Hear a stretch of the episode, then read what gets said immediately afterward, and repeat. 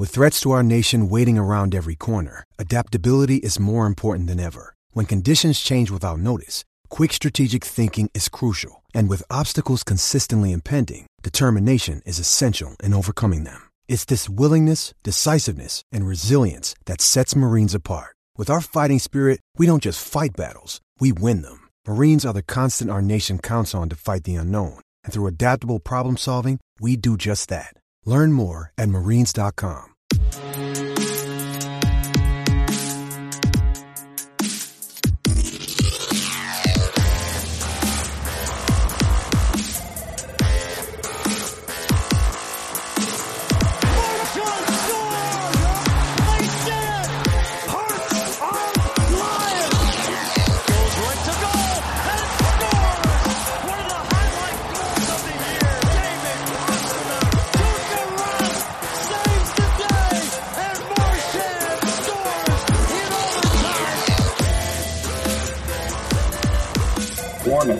what you're about to hear is unsupervised.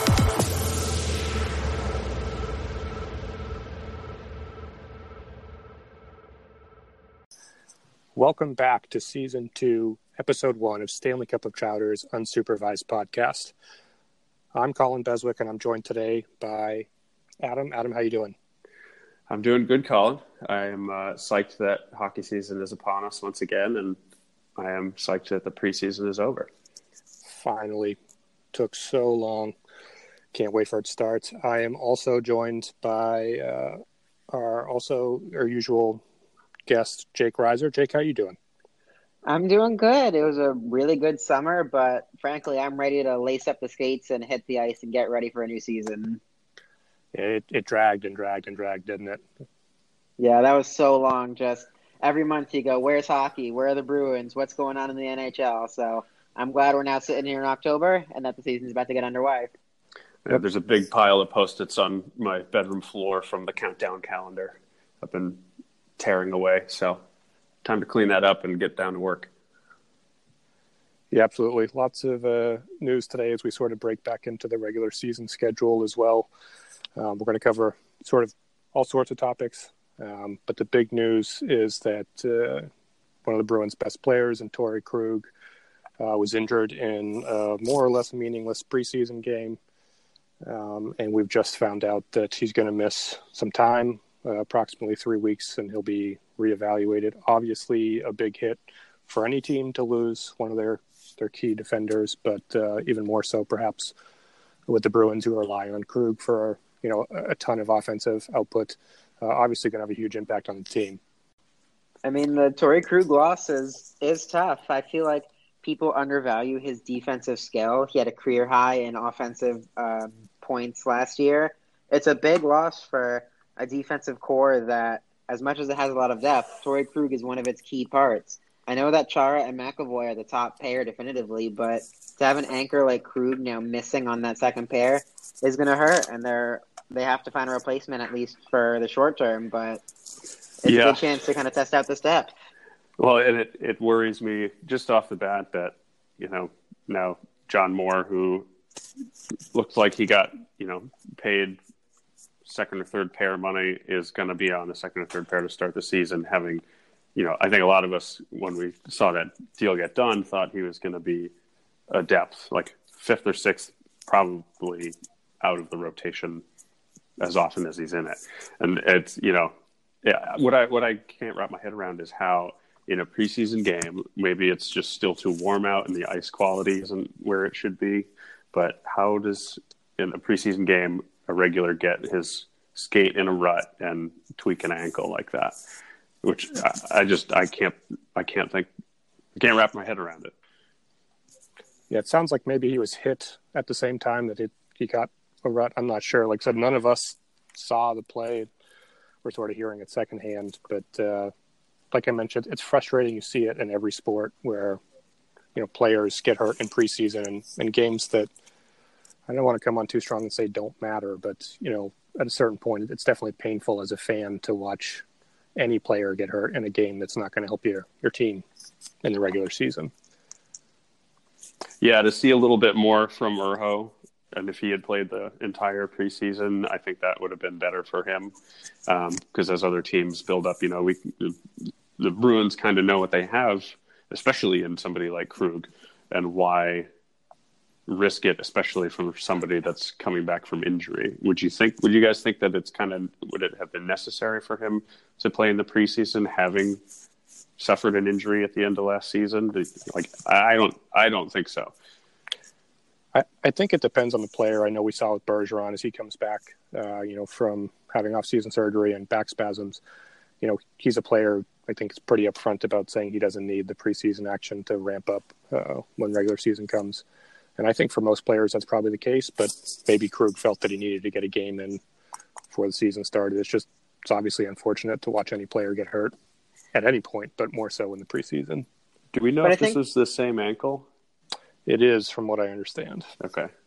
which is I think uh, as far as different guys go, I mean, you're talking about Bergeron.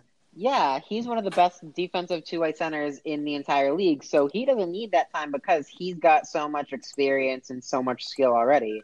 Torey Krug, on the other hand, I mean, he's a good defenseman, but I can see where he's coming from. That you need a game or two to get back into game speed, so you're less of a hamper when the game starts to count. Yeah, it's interesting. I'm, I mean, like I said, every player is probably different. I, I would think, just on my very limited athletic experience, is that uh, you would want at least a game, but maybe the practices are enough that they get their timing under their, you know, under their belt or whatever. Um, to Adam's point, though, the John Moore signing, I think, has probably confused all of us at one point or another. Um, he's obviously going to most likely have an increased responsibility here, at least to start the season, as Krug's expected to miss, you know, between like eight and ten games, based on that initial time frame. Uh, but also, Urho, Urho is the other name that I think all of Bruins Nation is sort of amped up to get a chance to see in regular season because I think to a man, we probably all would say he looked pretty strong in preseason, but you know, it's preseason, so it's hard to say how much you should really judge a young player off of that. I mean, what do you guys think? Do you think he looked good? Do you think he looks ready? I think he looked good against the other the rest of the league's um, prospects. You know, he was definitely, you know, at at the same level, if not a little bit ahead of some of the top other prospects around the league. Um, and I, I, like I said, I think seeing him play through the rest of the preseason would have been a little more indicative of where he's at in his development, because then you can see him playing against top line forwards or at least on the ice with other elite or you know regular NHL regular defensemen uh, for comparison. And to to what you said too, Colin, I I wasn't worried about John Moore getting signed. I I agree with you though that I'm a little concerned with how he's going to fare in increased responsibility to start the season where he otherwise probably wouldn't have thought he would be playing. Yeah, I'll, I'll go off on one of probably many tangents on this episode, but one of the things about the Moore signing with fans that sort of gets under my skin a little bit is they see the five year term and they think like, oh, you know, he's he's going to be a top four or even a I've seen top two defenseman for this team, and I mean absolutely no disrespect to John Moore, but you know the term is what it is. But look at how much money he's making. He's making McQuaid money. He's not here to be, you know, the savior of this defensive core. He's here to be a depth defenseman, and if he can use his skating uh, to play more of a transition game and chip in offensively, that's great. They'll have a good deal on him. But I think uh, certain segments of the fan base need to sort of pump the tires on what they can expect from John Moore. I mean, this isn't his first team; it's not his first go around. We're all wishing him the best, but uh, I think if you keep the expectations reasonable, there'll be less of an opportunity to be upset. So that's just my take on it, of course. And it makes me nervous putting him with a guy like Brandon Carlo, who has a hell of a lot to redeem himself for after a season last year that was marred by injury, but also marred by really inconsistent play. And when he made a mistake, it was very much capitalized on. So you only hope that Brandon Carlo can have a really good year, or you have to flip and put him with Kevan Miller, who's a lot more stronger of a defensive defenseman. So you let Moore shine in making the transition game a little work. So it just makes me nervous where they're going to put him in the lineup on a night to night basis. I think we're going to be saying that not just for Moore, but I think at least for the early parts of this year, we're going to see a lot of juggling around, especially now with Krug Hurd and and Urho potentially starting. So I don't think we'll see really solid defensive pairs for at least a few weeks, maybe even longer. That's just how I see it. you know, the one guy's name we're also not saying is Matt Grzelcyk, who also injured, has a right? less yeah he has a less severe injury, but hopefully he should be coming back at some point soon. And if he can prove that he was the same defenseman that he was last year, I'm comfortable with him in that uh, third pairing slot with Kevan Miller. All right, let me let me ask this just sort of a uh, an an ad lib here, but assuming all of the defensemen are healthy, you know, including Urho if you want, or Urho in that if you want, uh, you know, of those eight NHL caliber guys, who who sits for you out of those if everyone's healthy? For me, um, I think it's a trade off between. Uh, see, they're not the same handedness, are they? But I would say Carlo and Moore. And like you're saying, that Carlo has ground to make up. Um, I don't see him, you know, coming out and you know blowing the socks off of us this entire season. Maybe he hits his stride, but I do remember him having those, you know, early to mid season struggles, and it looked like he had starting to level out before he got hurt. Um, I, I would say if, if if all of them were healthy, I would probably sit Grzelcyk and Moore, probably about the same. See, I was gonna sit Vaakanainen and Moore, and at least let Vaakanainen, um, Moore and Grzelcyk kind of rotate in that third pair left slot, and you keep Torey Krug paired with Carlo on that second line. So that third left pairing defenseman just it might be a revolving door, but at least you get at least for the first few weeks, you test the waters, you see how Moore does, how Vaakanainen does, how Grzelcyk does, and you can go from there as to who sits more often. Yeah, I think with Vaakanainen, it's it's probably a short term thing, you know, unless he impresses even more, which would be, you know, a pretty incredible rise to uh, prominence for someone who wasn't expected to to be at this point already. But for me, the I guess if you will, the easy choice to sit uh, outside of uh, the kid and and Urho is John Moore. And I say that I know he's a vet, you know, but I think Grizz showed a lot last year, albeit in a fairly small sample size. But to me, he's too good. He's too versatile to be sitting on a night to night basis. So to me, it would be, you know, mostly John Moore is the seventh defenseman, and you can rotate Grizz or, and and probably Chara too. I know, at least in the early goings with Krug out, Chara is going to probably have to to play a heavy load. But as the season goes on, I'd really like to see him not only get you know shorter time on ice, but uh, actually taking games off here and there, especially in back to backs.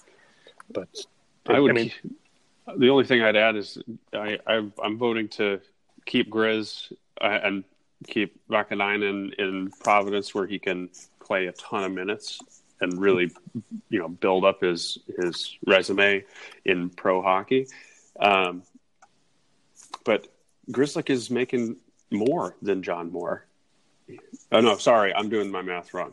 Um, he's making 2.8 over two years, not each year. Um, so he's, but still, you know, that's cap value, and even more so than I would have hoped. So then, who would your seventh defenseman be? Steven Kampfer? Oh hell no. Yeah, exactly. so Kampfer goes down, Vaakanainen goes down, where Vac can play a heck of a lot of minutes, and you let Grzelcyk be the seventh defenseman at this point when everyone's said and done. Yeah, yeah, and that's why I was kind of saying if if it were a perfect world and Krug was back, then Moore could rotate with Carlo or Grizz. But honestly, it's looking like you know who's going to fill in if Krug's out. Moore has to Mhm. roll up as a left defenseman, who is paired with Miller at this point. yeah, if we're so talking, we're talking outside of. Where, this is now not a utopia where all of our defensemen are healthy. Yeah, I mean, it, on one hand, it's good that they have so many players who can actually play at the NHL level for defensemen, but it is going to be interesting seeing how Bruce handles, you know, rotating players in and out. Like I said, if I'm the coach, I'm, I'm giving Chara as much rest as uh, they can, schedule and, and points wise. But to me, it, it it's rotating mostly between Grizz and Moore. Uh, you know, as the seventh defenseman. You know, if you needed a right hand defenseman, you have Kampfer, but I think in a perfect world, he's not seeing much uh, ice time for the NHL team this year. Yeah, Kampfer is is insurance at best. I think we knew that we were dumping salary with getting rid of McQuaid, and um, I'd be surprised if somebody tried to claim him off of waivers if we have to send him down. You know, another place where the Bruins have insurance that has become a really tough decision over the course of the preseason is that third line center. Um, I think it's Sean Kuraly who's officially won that position, but the competition between him and Trent Frederick and Jakob Forsbacka Karlsson throughout that entire preseason, that was really interesting to watch. Yeah, it, I mean that was the storyline in my opinion this year. But uh, I'm curious who each of you thought going into this preseason would win it before we get to you know who should or whatever. If you asked me in you know at the end of the regular season and before free agency, I was going to hope that the Bruins were going to sign somebody, and I couldn't tell you who that would have been, but they didn't get anybody that I think could could fill that role, and so I think it's I think it's their best option right now in pulling Kuraly up uh, up a line because um, the guys that they signed or the the PTOS that they still have and Winnik and Wagner and Nordstrom and Stempniak, they're all going to be, you know, limited minutes or specific usage players. And you got to have a third line center that's you know to be the effect if they're if they're still trying to go one A and one B lines, especially if they move wings around a little bit. The third line has to be a solid line. It's it can't be pieces that are rotating in and out based on the situation that they're in. They did that some last year um, in terms of sitting Backes and putting in somebody that had a little more jump. Uh, and I, for for my money, I don't think that worked. I think they need to get away from that. So so to have Kuraly as somebody who will obviously bring 110% effort as he has, you know, for the entire previous season. I'm I'm feeling confident in that. That's their best option. I I think they could have done a little bit more to address that in the off season. Yeah, if you were going to say right after the final um, buzzer of Game Five of that second round, if you gave me the option to choose any three C we've had or could have thought of, it would have been to keep Riley Nash. I think he did such a good job last year and would have provided great stability for the back end of that uh, bottom six. I would have wanted to keep him really badly, but for the money he signed with, good luck to him in Columbus. Uh, after that, I was hoping Jakob Forsbacka Karlsson would have won it. As someone, I have a lot of experience watching him, and I know what his skill set can be, and I really wish that he would have kind of taken more initiative and won that spot outright. But – that the preseason he just played a very pedestrian game. It's not like he did anything poorly.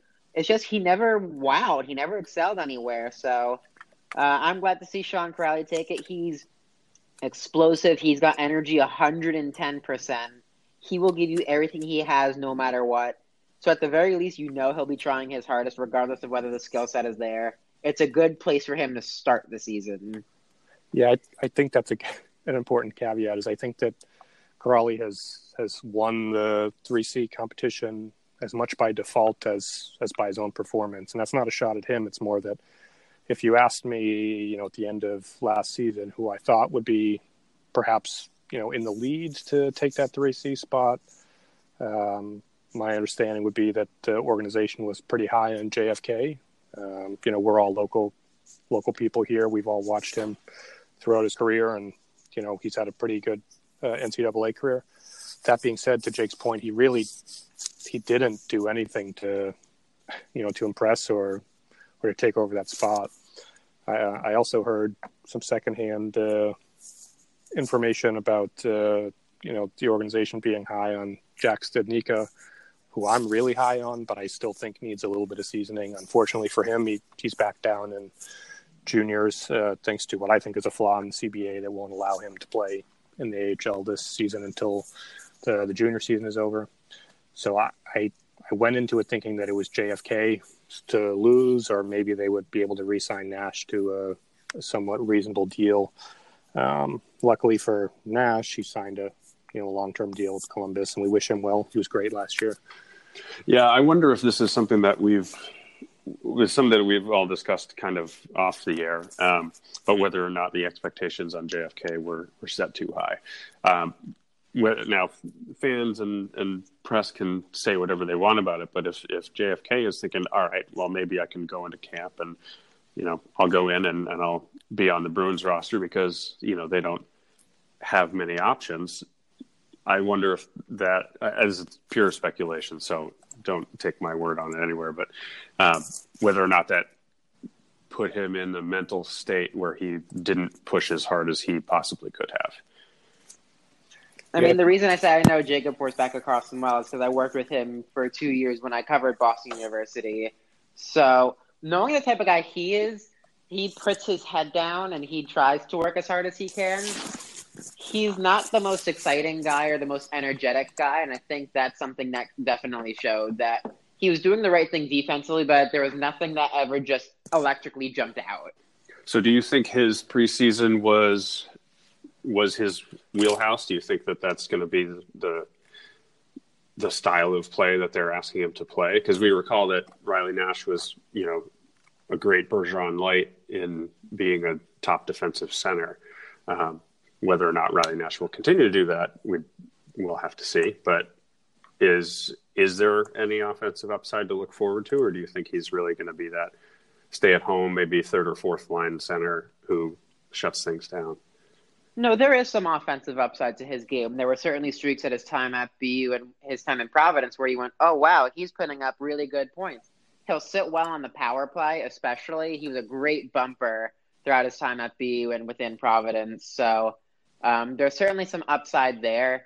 It's just, it's tough in the preseason when you're fighting against so many other guys. And as much as hockey players are competitive, he's just not outwardly demonstrative like that. So I think that's something that hurt him. But his ceiling is there. His ceiling is higher than what he demonstrated. So I want to I want to touch on real quick on the ceiling thing too, because it's something like you mentioned we've talked about off air. Um, and, and a couple points I wanted to make here is the first I think with JFK unfairly to him ever since he was compared to Bergeron early in his college career. I think fans and maybe to a lesser extent media have sort of just kind of like put him on that pinnacle where they're comparing him to someone who is, I mean, a, one of the best NHL players ever. And it's great to aspire to be Bergeron. Every center should aspire to to mimic some portions of Bergeron's game. But I mean, we're talking about a kid here. It's just not a fair comparison. And I and I think that in a weird way, that's hurt how fans view him as a player instead of appreciating what he does bring to the table and on his own time frame. I think we're all sort of expecting him to be something he's not yet, eh, you know, and may never be. But um, there's no shame in not being, you know, Patrice Bergeron. There's only one of them. Yeah, I was going to say it's kind of hard to to compare to Patrice when he makes the camp as an 18 or makes the team out of camp as an 18 year old and works his way up the lineup. And you know, JFK is has been in the system for a little bit, but he's still only 21. Yeah, and that's that gets lost in the shuffle. We're all guilty of it. Fans are certainly guilty of it. To remember that, uh, you know, if a player doesn't make the team out of camp, it's not the end of the world. You know, they have a lot of runway. 21 years old is not that old. I mean, we think Sean Kuraly is, uh, you know, a new player, but he's 25, 26. You know, so, you know, there's plenty of time for for players like JFK and and Frederick and Studnicka. And I wanted to touch on this real quick, and it's something I'll retweet from the uh, the unsupervised Twitter page but I mentioned how media and fan um, narratives seem to drive people's perceptions of players. Uh, JFK, like I mentioned, has been compared to Bergeron. He's he's generally, from what I've read and what I've seen, expected to be a top six center, you know, or excuse me, a top two center, uh, potentially, you know, taking over moves on. Whereas with Frederick, all the, the noise we heard when he was drafted is, you know, what a reach it was. It was sort of, you know, Zach Senyshyn all over again and it, the team themselves came out and said we see him as you know a ceiling of a third line center.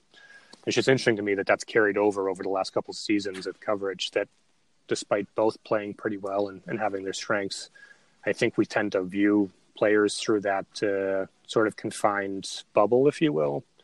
And I was I was messing around with some numbers earlier, and like I said, I'll tweet them out, and I find it interesting because you know the narrative in this case I don't think fits the reality. So I'm I'm curious to see what fans uh, think about that. I teased it a little bit on Twitter. We'll see what you guys have to think, but uh, just keep in mind, uh, you know, scouting reports aren't everything, and and players can certainly uh, progress at a different speed than we're expected. And you know, just because a, a, scout says one thing or stats say one thing, you know, there's no real right answer. So give the players yeah. time. We'll see what uh, what they turn into. So now that we've kind of covered the people that we think could have but didn't make the team coming out of camp. How do you guys feel about the folks that are, I guess, still vying for a spot? We're, we're still not sure how the opening night roster is going to shake out, but any of those PTOs exciting you, or any um, anybody else in Providence that might have been there already? I'm wondering that Anders Bjork got sent down, which is a little surprising to me, but I was never very high on him anyway. Uh, I think I think Bjork will will be on the opening night roster, but um, I, it's no secret to, to, anyone who's ever talked hockey with me. But I'm a big Cehlarik guy. Uh, I've been pumping his tires for over a year at this point. Um, so I was not surprised by any stretch of the imagination, but a little bit disappointed to see that uh, he was sent down to Providence. It feels to me sort of like uh, what we went through with Austin Czarnik last year, where you know he performed as best as one could expect at the NHL level and limited opportunity, but the opportunity just wasn't there. And we saw Czarnik sign a multi-year contract with Calgary in the offseason. My hot take is I think Czarnik's going to drop 30 to 40 points this season. I think he's a legit NHL player. And it feels like we're headed down that road with Cehlarik too, where he's done everything he possibly could at the AHL level. Uh, he just hasn't really had an opportunity, and for a team that has so many young forwards to make his mark. Yeah, um, I think Cehlarik certainly had a fighting chance to make this uh, NHL roster. It's tough because we've seen him come up so often, and so often as he performed really well, put up big points, put up big goals, and you just go, "Yeah, that's the guy you want to have on your team," and yet somehow it's still not enough. It's tough. Um, it's it, it's a good problem to have. Don't get me wrong. If you're a fan of the Bruins, the fact that you have a Bjork, a Donato, a Heinen, a DeBrusk, and a Cehlarik, hey, we'll we'll all take that. That's great. But I'm where I'm coming from it at is, you know, I feel for the player, not so much the, the team, you know, because he, like I said, he he's busting his uh, his behind, if you will, to make the team. And to my eyes, he was one of the best players in preseason. And again, it's preseason; it's not the end of the world. But you know, there'll inevitably be injuries this year to some of the forward core, and my guess would be he's one of the first uh, one or two players that gets called up. You'd hope. Otherwise, something's wrong with management if um, Cehlarik is one of the guys who gets called up. I think Jakub Lauko is also someone we should be talking about, as much as he's now down in the Q. Um, I think his play surprised a lot of people, and I think people um, just didn't have exposure to what Lauko was, and he really excelled at even if it's preseason against other prospects. He really took that stage by storm. Yeah, I agree with that. In the the only game I saw uh, at the Garden from press level, he was most certainly the. I thought he was the fastest player on the ice. I mean, on either team, he was accelerating like crazy. He was just flying around the ice. I didn't see him really um, move the puck a lot. I don't, like it, it wasn't on his stick a lot, but it, I don't. I don't get the sense that that his style of play is that he's he's not going to be a puck carrying, you know, type of, of, of player, but he can drive the net quickly and and put pressure on on the forecheck. So um, I, I, am curious as to why he went to the Q. Maybe they just have too many people in Providence, or do you think that has to do with the with the? It might be age. I think, well, he's only, yeah. he's only eighteen, so I think it might more be again one of those really just weird rules about age restrictions in the AHL. Yeah, I think there's a lot of factors that went into that as well. We were digging into it a little bit off air, uh, you know, at Stanley Cup of Chowder. But I mean, he's coming over from Europe too, and it may just be that they want to get his feet wet in North American hockey at, at a, a level that's probably more realistic for someone his age, you know, in the Quebec Major Junior Hockey League versus the AHL. You guys weren't kidding though. I mean, that kid's got jets. He he can skate.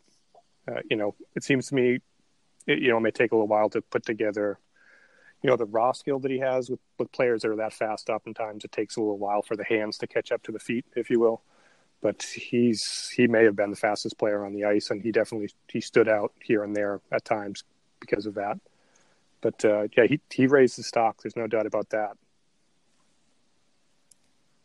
Um the one other thing we uh, I should talk about as far as the lineup goes aside from the ptos which I think neither of the PTOs are going to get signed as much as um, Stempniak looked better than Winnik. It's not a great comparison to have uh, compared to the rest of the team. I think neither of them necessarily earned a spot on this roster.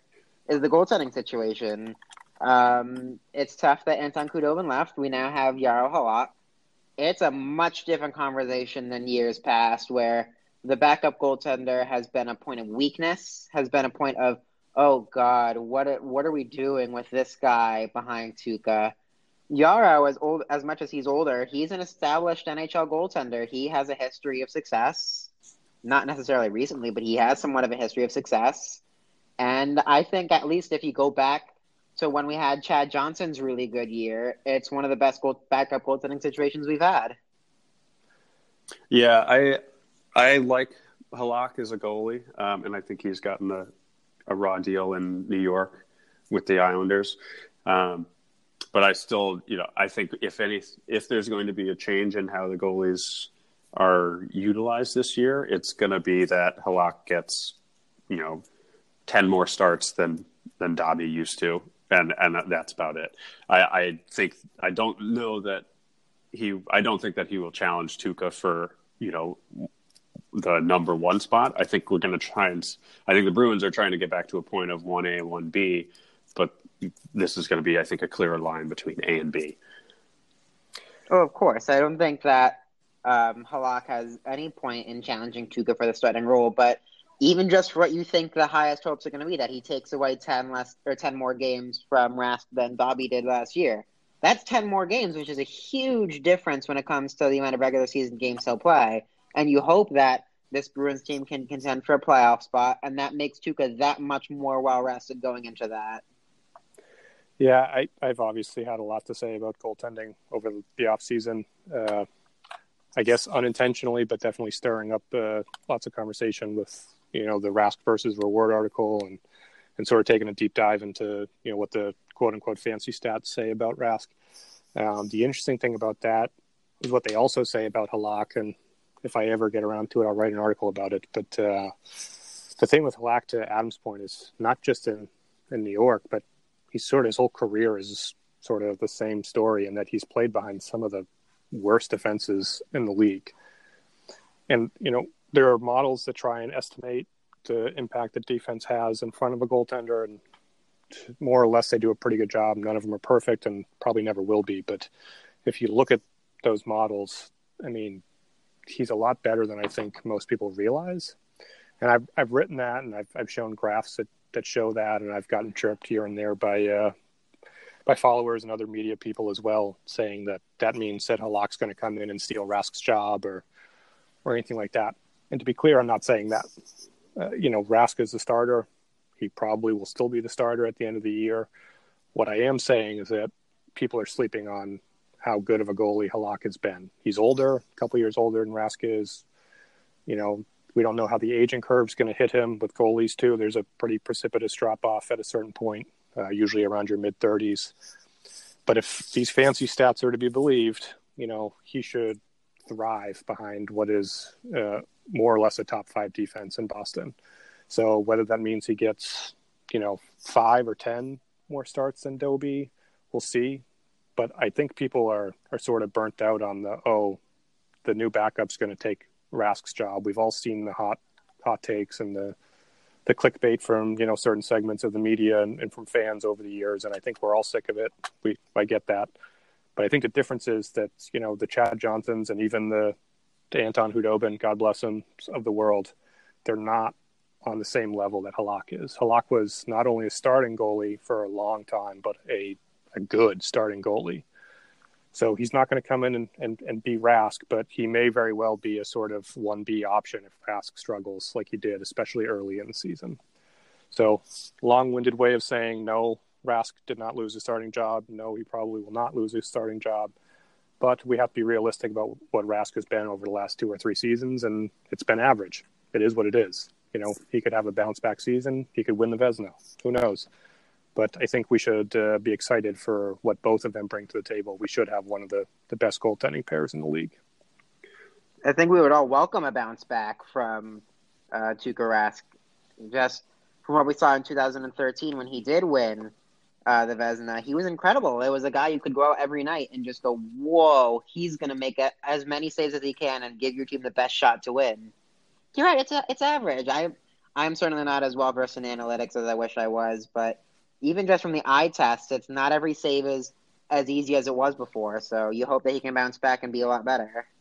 Yeah, and and to to not put it as you know as boilerplate as I can, but I think Halak is going to be able to push Tuukka a little bit, knowing not necessarily again that he'll push and try and. Or, I think Halak will make an attempt to push Tuukka out. I don't think he'll succeed, but I think that they can build friendly chemistry and some, you know, a little bit more of a competitive nature where there was a much larger gap between Rask and his backups over the last four plus years. Yeah, I mean, uh, to look at it sort of from an analytical standpoint, the Bruins are paying the most of any team in the league for their goaltending pair. So, I mean, I don't want to pull punches, but at the end of the day, they they should perform. You know, if you're paying ten million dollars for your your two goaltenders, they better be one of the, the top two or three or four or five goaltending tandems in the league. And like I said, statistically, the Bruins defense uh, is pretty good, bordering on elite. I know that sort of drives people nuts when they hear that because they think like, oh, we have Adam McQuaid or Kevan Miller. How can our team be, you know, top five? People need to realize that the structure and the coaching of the defense, as well as what the you know what forward support is available, plays you know a pretty huge impact on overall team defense as well. It's not just about who the six defensemen on the ice are. It, it's you know you have the Bergeron uh, there, you have you know you had Riley Nash, so you know things like that. People need to take the whole picture into account.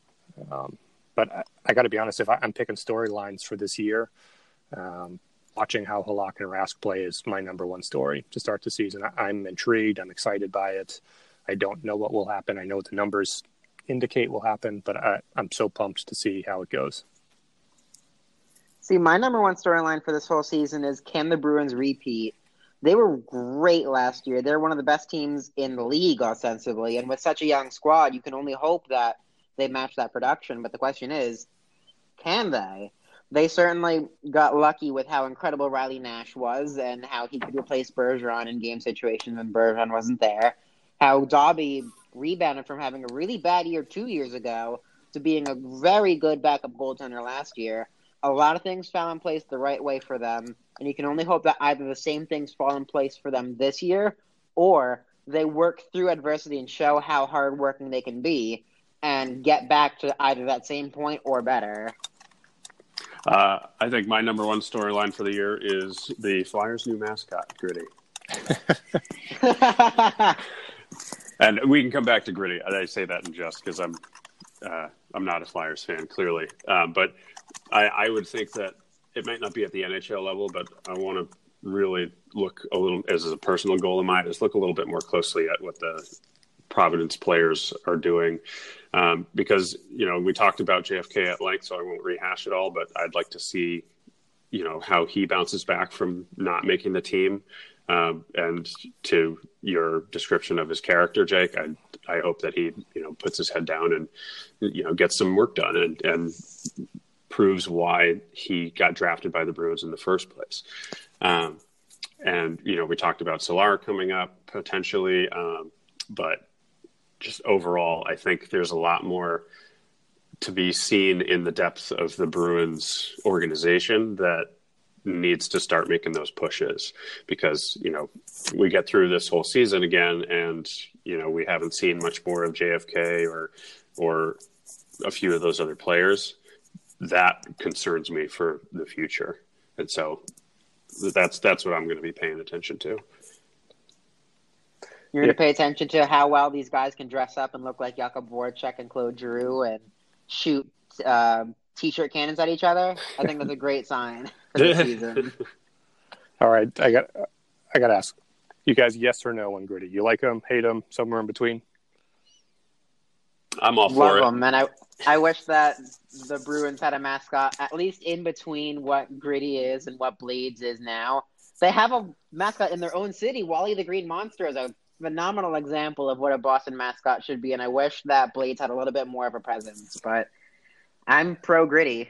I, yeah, I, will I'll paraphrase one of my uh, my college roommates is from Philadelphia, and uh, or one of my former college roommates. I'm way too old for college, um, but he's uh, from Philadelphia and is you know all for all the Philadelphia sports. And um, he said the Flyers really probably could use something to laugh about. So I, I think Gritty's going to get some of that done for them, um, and hopefully they don't spend too much time laughing at the on ice product. Yeah, I'm all for him. People hated him. It seemed like, uh, you know, for the first hour or two when he was released, I, I was on board right away. I love him. I think it's one of those unique situations where the the branding of uh, something as silly as a mascot just hit the perfect note with the city, with the fan base, and you know the way they've handled it. It's been pretty excellent in my opinion. You know, we have the memes and the T-shirt cannon slipping incident and all of it. It's just I can't get enough. I love it. I'm all about it. Uh, it's nice to see the NHL getting some positive spin in places you wouldn't normally see. I mean, it was on Good Morning America. It was all over the place. So love it. Keep keep bringing it. Um, interesting to hear that you. I want to are... see him. I want to see him start showing up in other barns. Like, I, I think it'd be hilarious. Although a little dangerous, maybe for the people that are wearing those costumes to show up in other barns. But if if the, mascots started traveling mascot. with a team, I, I think that'd be I think that could go pretty well. We're gonna have a he'd be a show people would travel to see. Blades, Blades versus Gritty throwdown. Well, like you know, imagine if they had. I, I don't think they would. This is going way too far now, but if they were, you know, how they do the the mini games during intermissions, if they had each mascot running a team for that and playing on it, but really just going at each other the whole time, I I don't know you might want to keep your head up around Gritty. He might pull a Gudas on you if you're skating out there. All right, that's enough. That's enough Gritty. We'll leave it to the Philly folks to enjoy their monstrosity of a of a mascot. Um, I did want to touch on just a couple uh, ups and downs, if you will, um, what we expect for the season. We'll call it reasons to be optimistic and reasons to be pessimistic. Maybe just give one or two of each if, if you guys have uh, something in mind. Uh, for me, reasons to be optimistic. David Pastrnak. Oh, good choice. Looked like he added quite a few moves in his preseason repertoire, and if he can demonstrate those in the regular season, this league has better watch out. It will have one of the top scorers in the league and Pasta there. Yeah, hard hard to go wrong with the legend Pasta. uh, for me, uh, I'm this is a thought that I had earlier today, and it was less of a thought and more of a, a nightmare. Um, but wondering, I Bjork looked good in the preseason game that he had over the weekend. Um, uh, you know, the result didn't show, but that's not Bjork's fault. Uh, but I wonder if he's going to stick on the top line, and really the only the only option I came up with, and admittedly very short amount of thinking time on it, was uh, right first line right wing David Backes. Now, hear me out. Only so that he can be sheltered by the possession machine of 63 plus 37.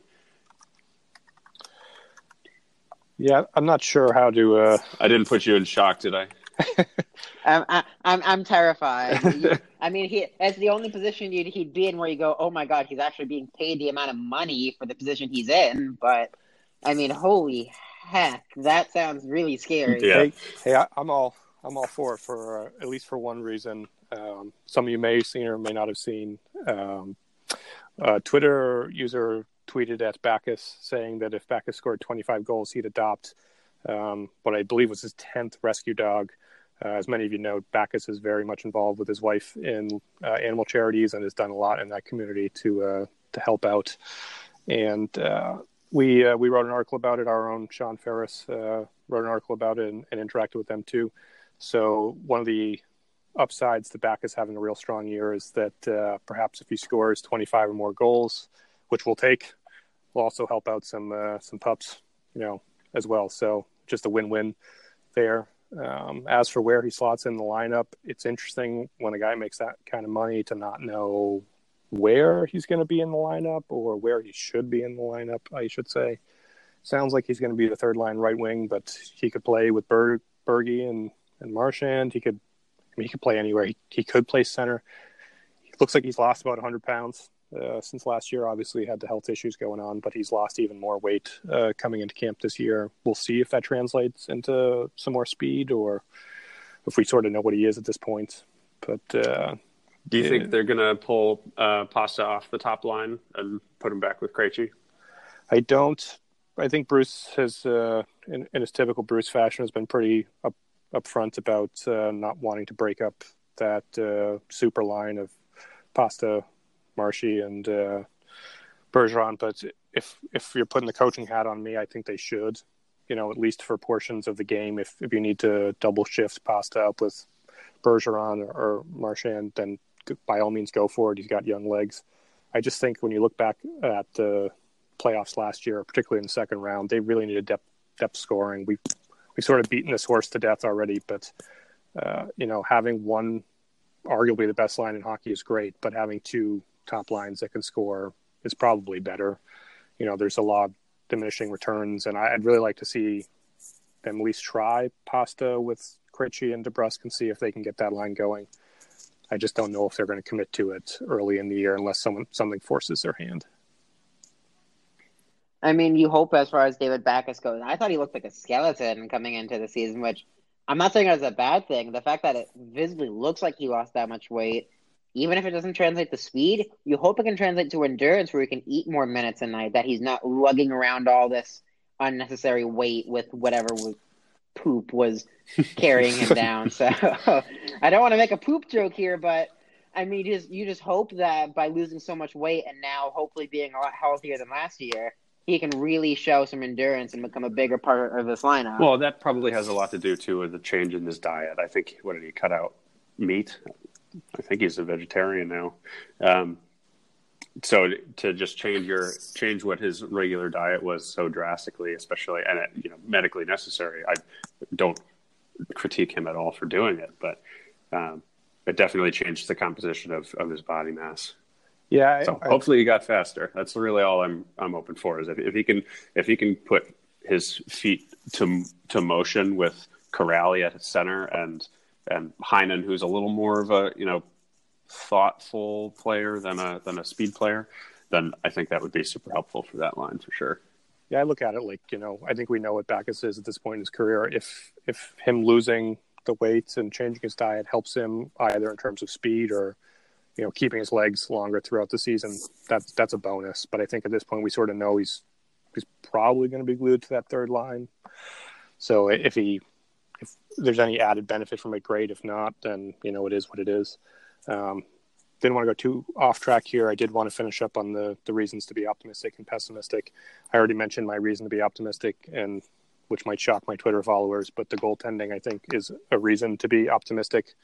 Uh, like I said, you know, even if Rask doesn't have a, a, you know quote unquote bounce back year between him and Halak, they have a really strong goaltending tandem, and I'm excited to watch it.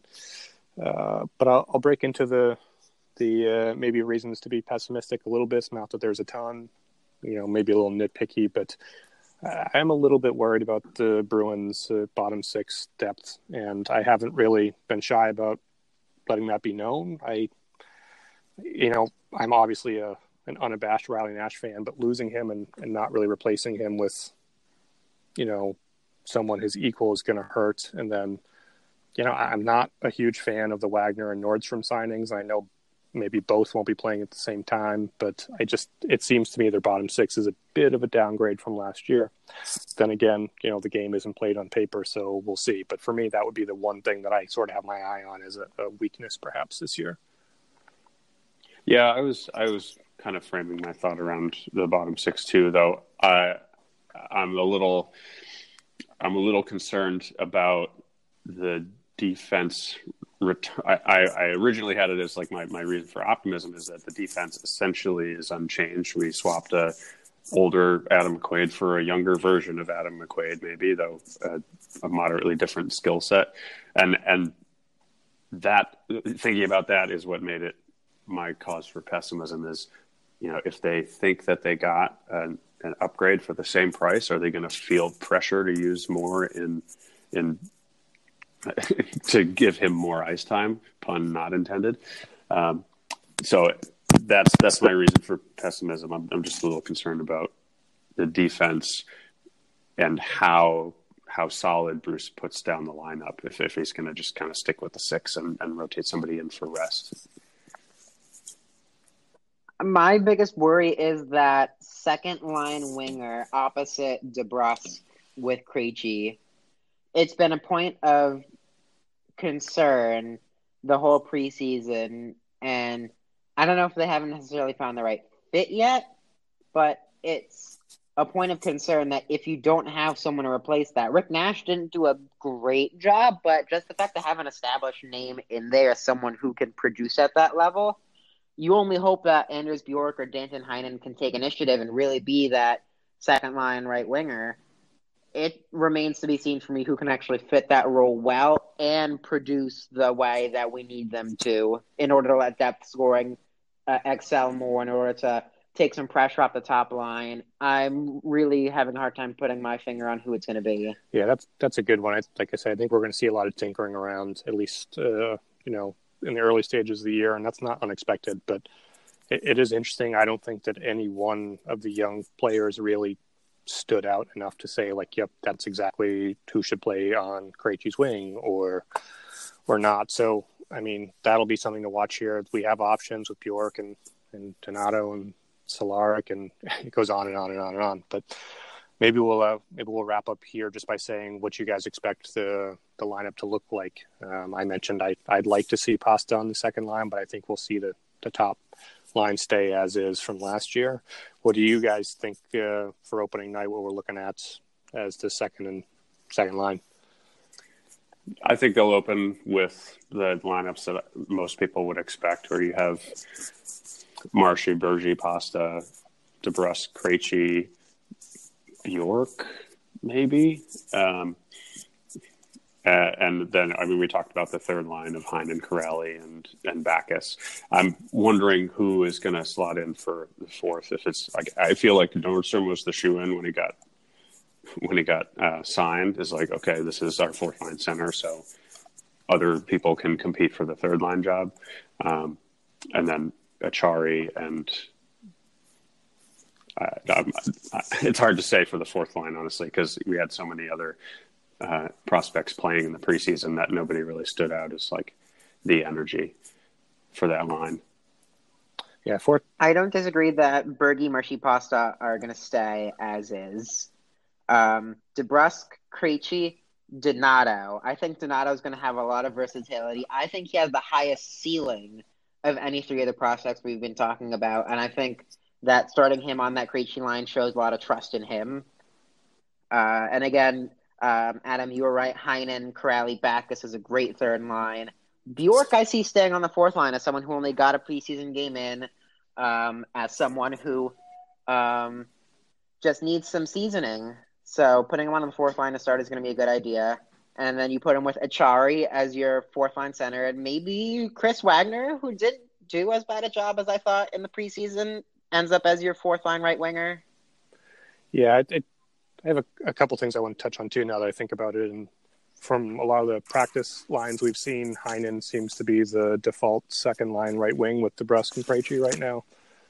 I'm a big Heinen guy. I think he has uh, an all around game that's a little bit ahead of where you'd expect someone his age. I think he's a little bit Loui Eriksson like in that regard, where he doesn't wow you in any one way, but he's solid across the board.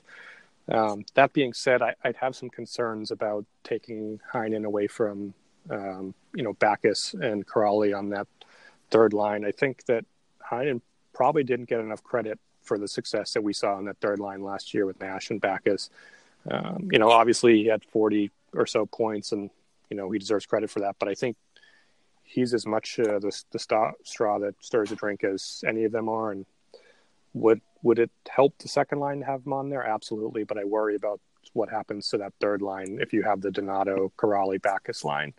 Um, that's sort of a line that feels so, sort of thrown together to me personally. None of them, you know, Kuraly and Backes aren't really puck distributors, which I think is what Donato needs. He's not great playing with the puck. He has a great shot, but he's sort of the kind of guy where he gets to his spot and you get him the puck and good things happen. Um, and then with the fourth line, fourth line's just I don't know, it's weird to me because you have right now three guys who are all natural centers in Acciari, Nordstrom, Wagner.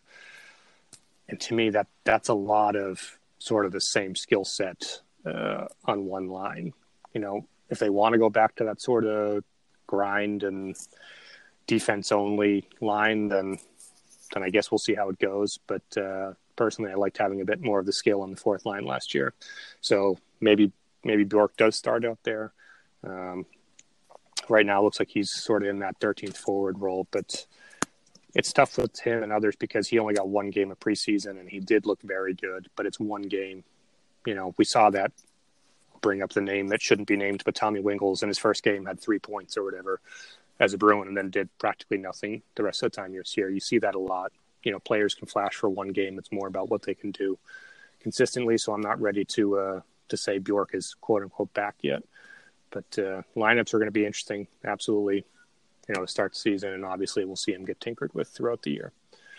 Um, I think I can speak for all of us and say we're all really excited for the regular season to be back. We've been waiting long enough. We're excited to get back to a regular recording schedule. And I did want to mention uh, best of luck to Adam McQuaid, certainly one of my favorite people to interact with uh, when we're covering games. Uh, you know, you hear it all the time, but definitely a class act. And uh, I wish him all the best in New York. Yeah, absolutely. It's it was a tough thing to see him go. I'm now based here in New York, so I get to see him a little more prevalently. But as a nine year vet of the Bruins, always one of the nicest guys to talk to in the locker room. Tremendous character off the ice. Even if you complain about what his product was on the ice, you could never complain about his character. So, best of luck to him as well. Yep, absolutely. Uh, that'll wrap it up for this week's episode. Gentlemen, thanks for joining me. Absolutely. Got, glad to get this started. Go bees. All right. And listeners, as always, thanks for tuning in. Make sure to follow us at SB Unsupervised on Twitter. You can listen to this on anchor.com slash unsupervised. We are live on Apple Podcasts, Google Podcasts, uh, practically everywhere you can listen to podcasts. We are live. As always, we love feedback. Feel free to, to send it to us on Twitter. Um, you know, leave reviews, comments, whatever it may be. And uh, looking forward to another season. Thanks, guys.